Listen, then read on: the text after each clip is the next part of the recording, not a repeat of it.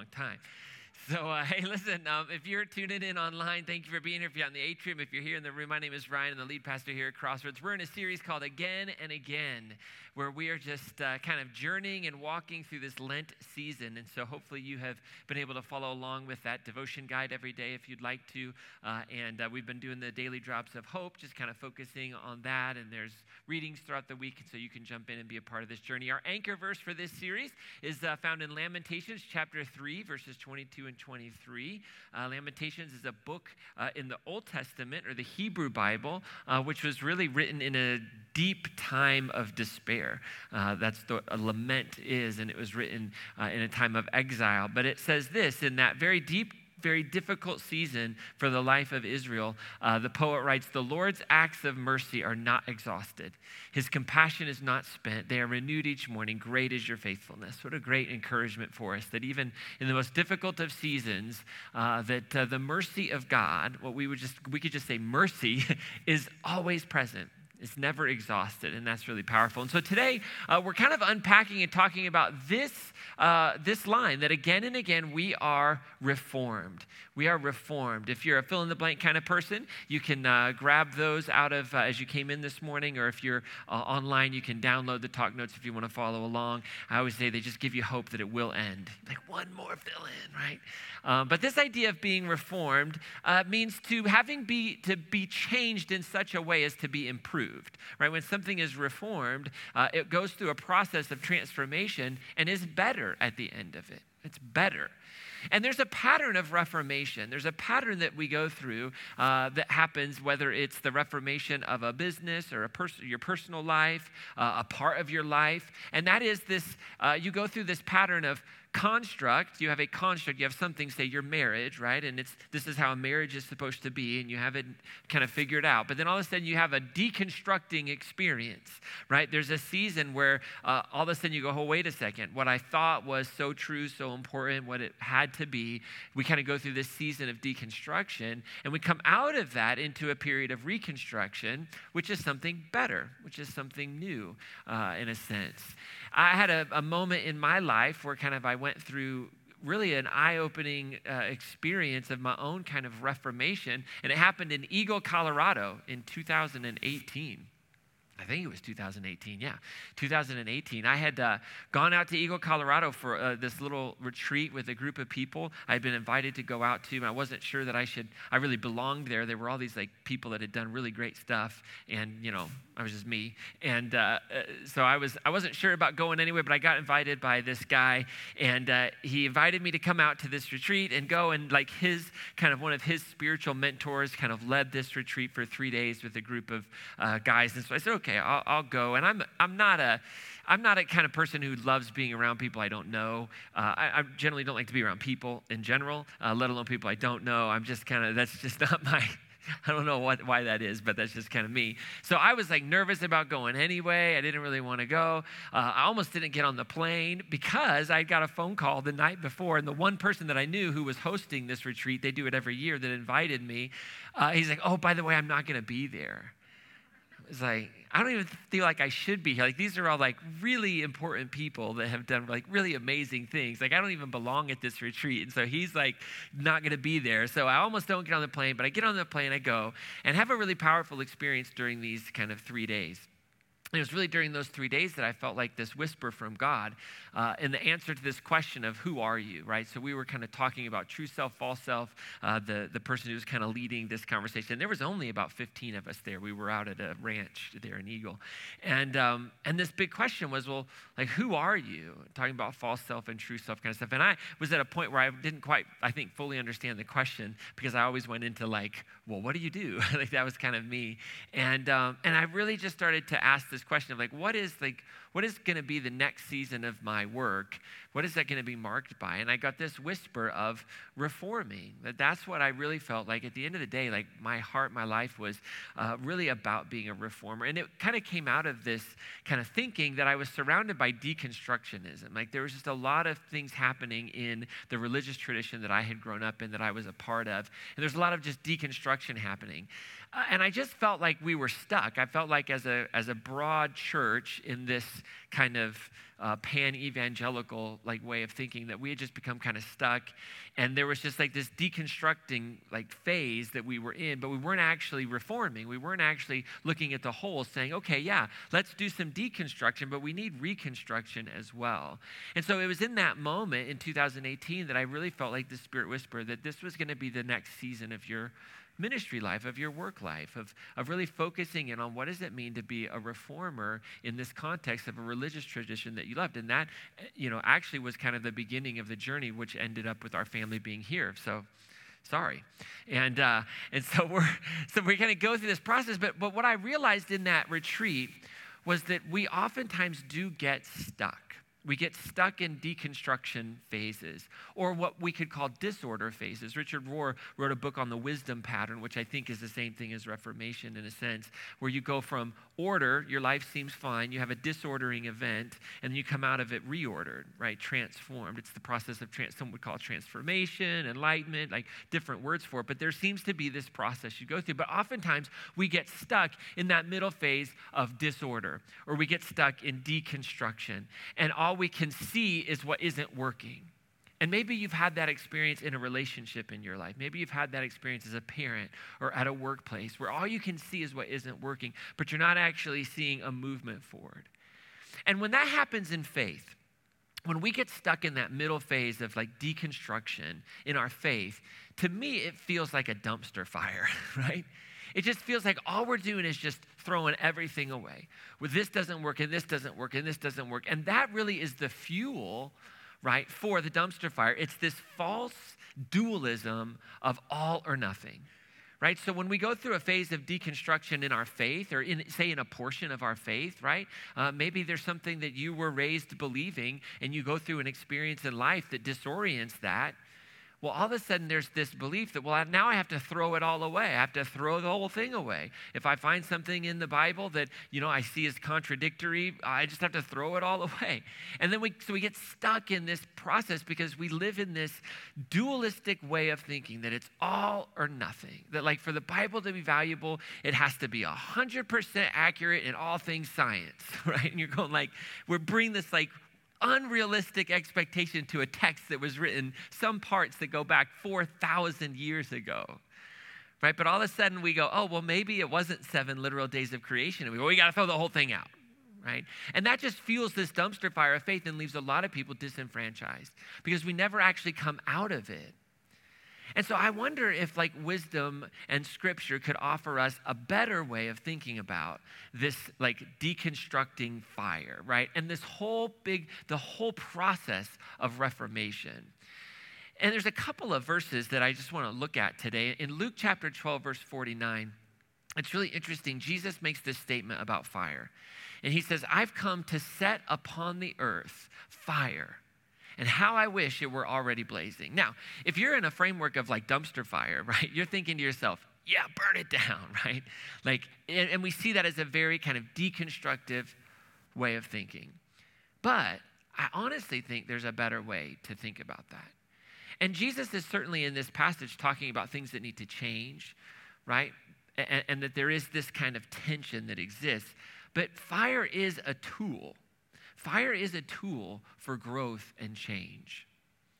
So I spent uh, about 12 years of my adult life in uh, Maine. And in Maine, they grow blueberries. You ever have like Maine blueberries or blueberry jam? Anybody in the room? And you're online. You just like, if you're online, you just totally tuned out and went to the grocery store to buy like Maine blueberry jam. So we have blueberry fields, and they have low bush blueberries and high bush blueberries. And it's interesting that they burn the blueberry fields. I never knew that. So one time I was driving out to Kennebunkport, where we lived. We were about 19 miles from the coast, and I think we're headed out there. And there's, they're burning the fields. I was like, the fields are on fire.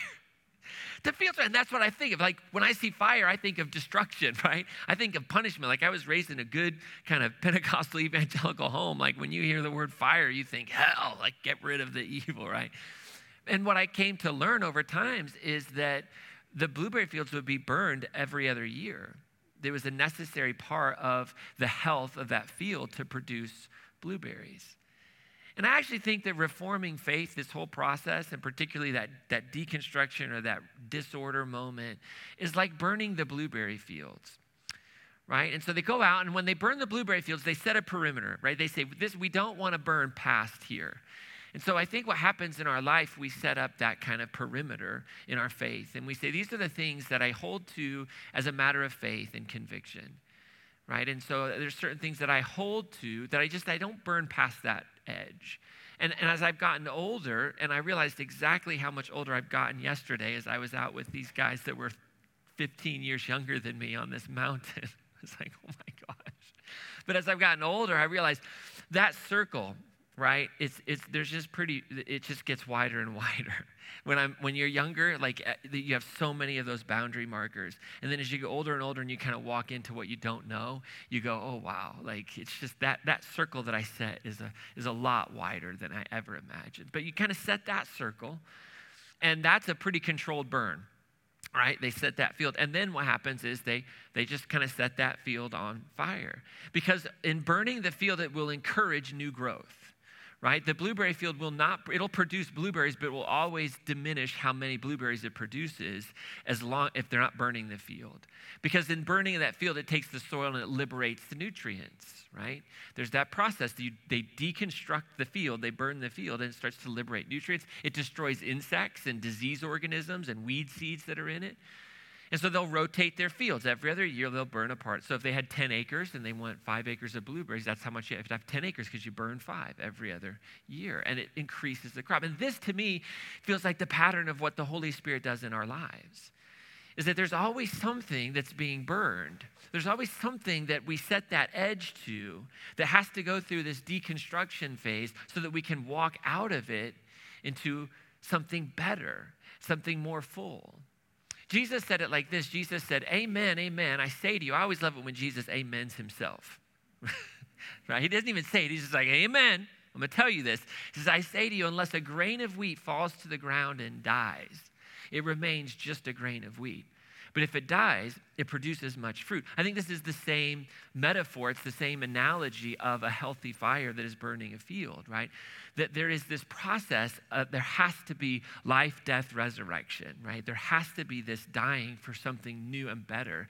And so death really isn't just an end, but it's a beginning. And that's kind of how it works in the universe right? And all that we know, what we can see visibly, that death really is not just an end, but it actually is the beginning of something.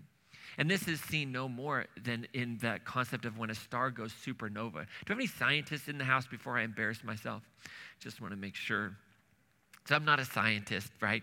But uh, I learned just enough to make hopefully a little bit of sense out of this because it really is an interesting analogy that um, in 1987, astro- uh, astronomers saw in the night sky a, a new appearance of light. And what they realized was this was a star that about 160,000 years ago, I think it was, went supernova, right?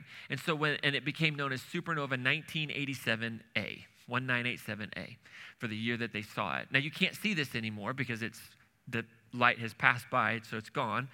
But what it showed us was that there was this star that about 160,000 years ago had cooled down so much that it had it had kind of imploded in on itself. And when the star cools down, it starts to collapse. And, and so something about 100 million times the size of the earth collapses in about 15 seconds. right? 15 seconds, 100 million times the mass of the earth collapses in 15 seconds. And, and because it collapses so fast, it creates kind of a shock wave. And that shock wave sends out from the furthest edges of the star particles into the rest of the universe. And these particles are elements. And almost every element, scientists tell us now that almost every element of the earth that makes up living things it flows out of a star that goes supernova when a star actually dies, when it cools down so much. And so that star not only will emit kind of like the elements that are absolutely necessary for a star, but it will also, in, in that process, what I've read is it will create new elements, right? That creation itself is creating things. And so new stars and new planets get formed through this process of a star dying. Like it's baked into the way the universe was created, that it is, it is a creative entity, right? And, and I've heard it said this way before that God created things that create themselves, right? That, that are creative and generative in nature.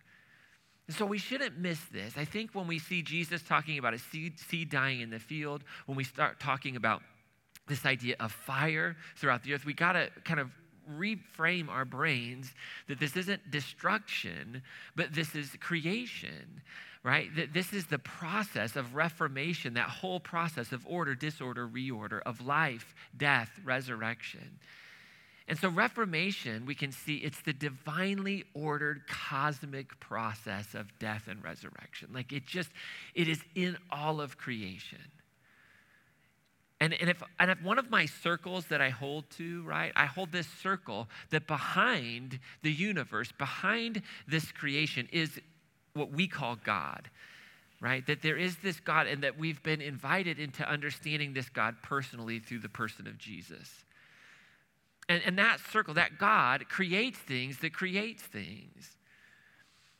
And, and in this, it's this process that what's fascinating is like the earth itself, from a scientific perspective, could not exist had there not been a star that died and went supernova, basically, to cast the elements necessary.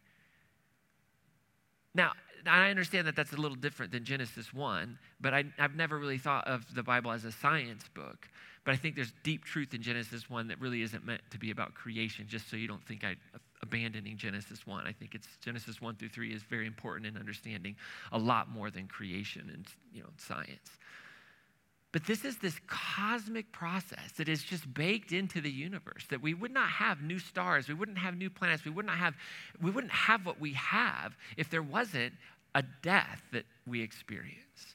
So what does this have to do with your like normal everyday life back here on planet Earth?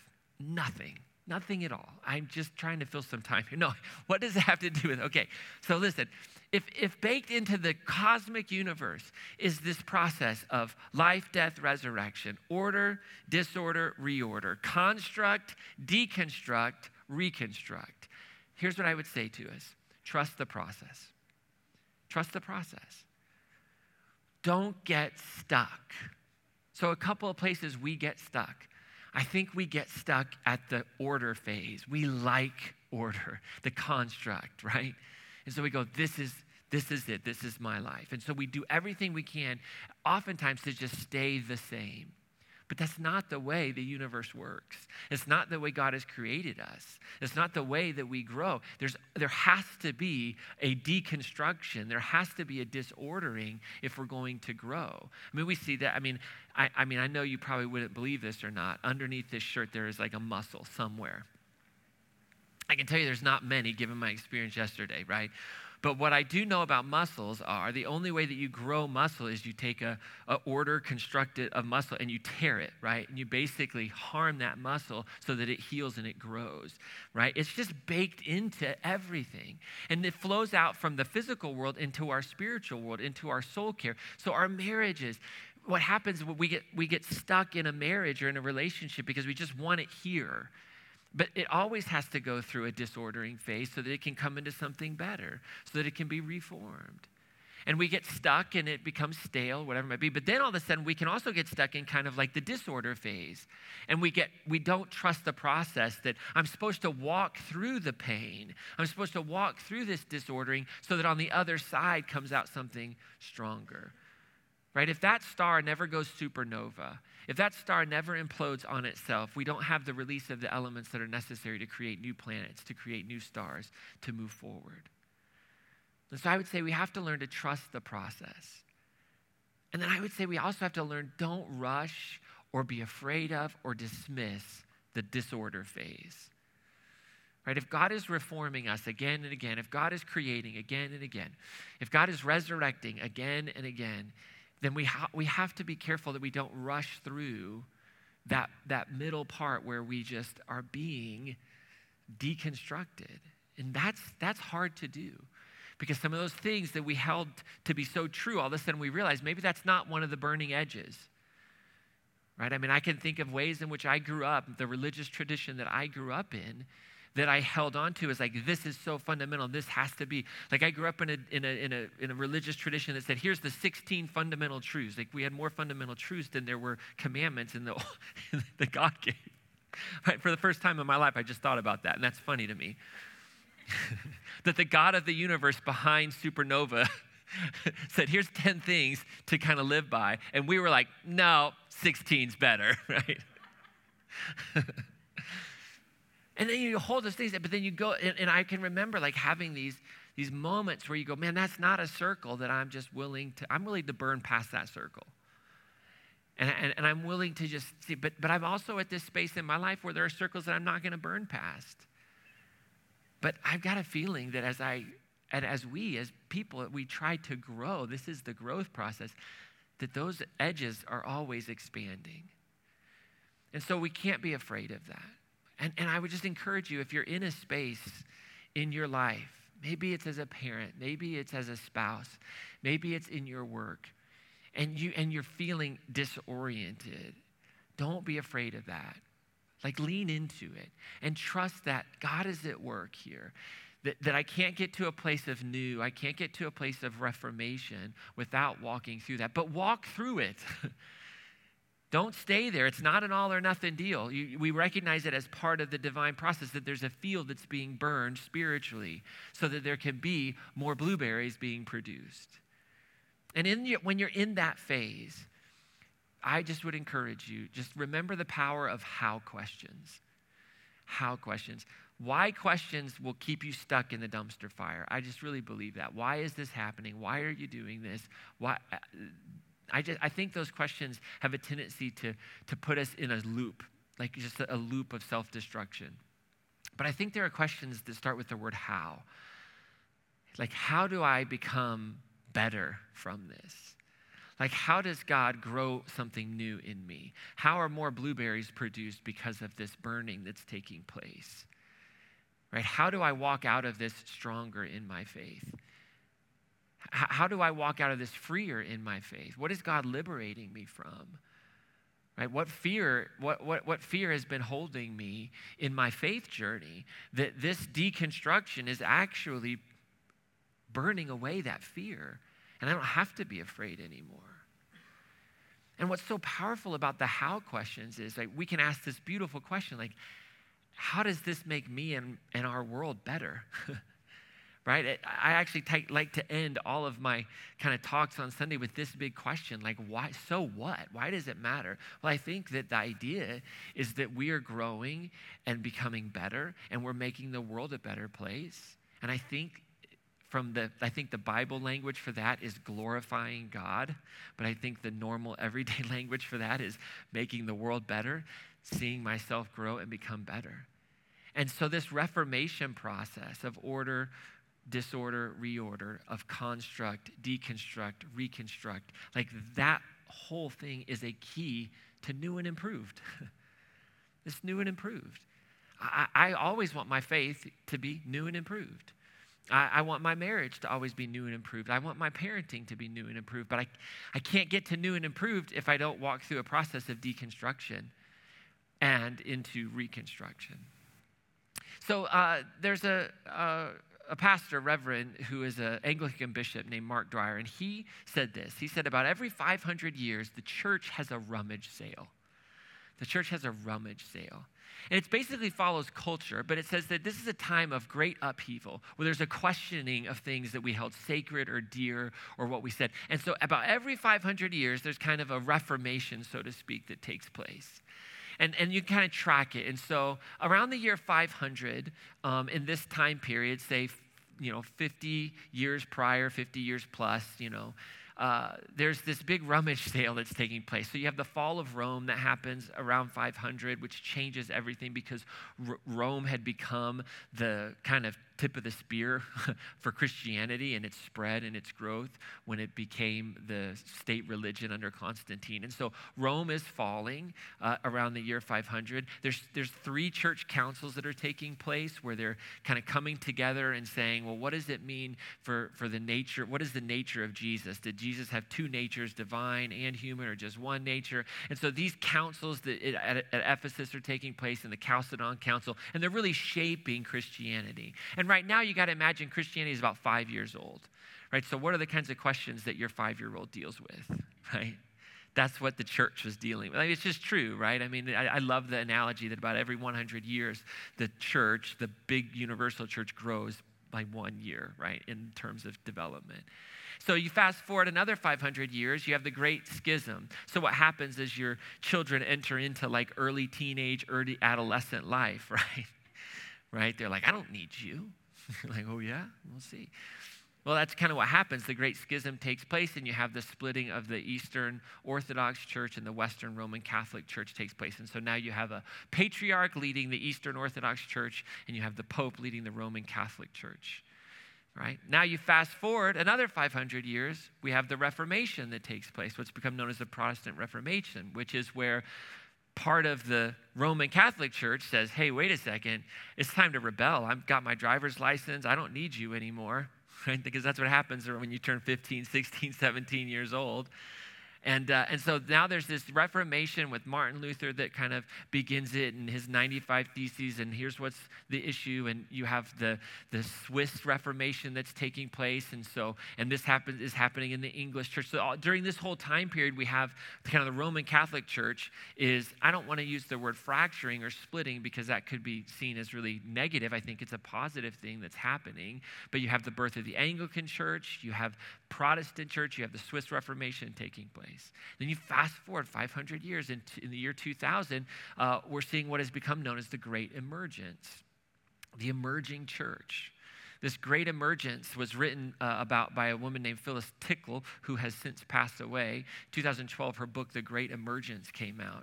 And it was what was emerging out of Protestantism, right? Now, just as a side note, right, for those of you that might geek out on church history, um, so we're now, you and I are sitting, and our experience has been with about, if you grew up Protestant, uh, your experience has been with about 25% of the Big C church, right? So it split in two around the year 1000, and then 1500, that split in two. And so now it's happening again. Right, so we, we have such a, a teeny vision for like the big C church because we've lost a lot of the great mystery out of the Eastern Orthodox Church, whatever it might be. We're revolting against a sliver of the church. And we actually took some of the worst parts of the church and like doubled down on things in our Protestant Reformation. But now there's this new thing that's emerging. And there's lots of research being done over the last 20 or 30 years as to what's happening within the Protestant church. And we're seeing like a resurgence, like flowing out of Protestantism, this like call back to mystery, which like the Eastern Orthodox Church has like the foothold on mystery, really. But it's this, it's this saying, hey, you know what? Like we want to embrace mystery over certainty. Like we get it. Like our German Reformation brain, we really can't understand everything we think we can, but we can't, right?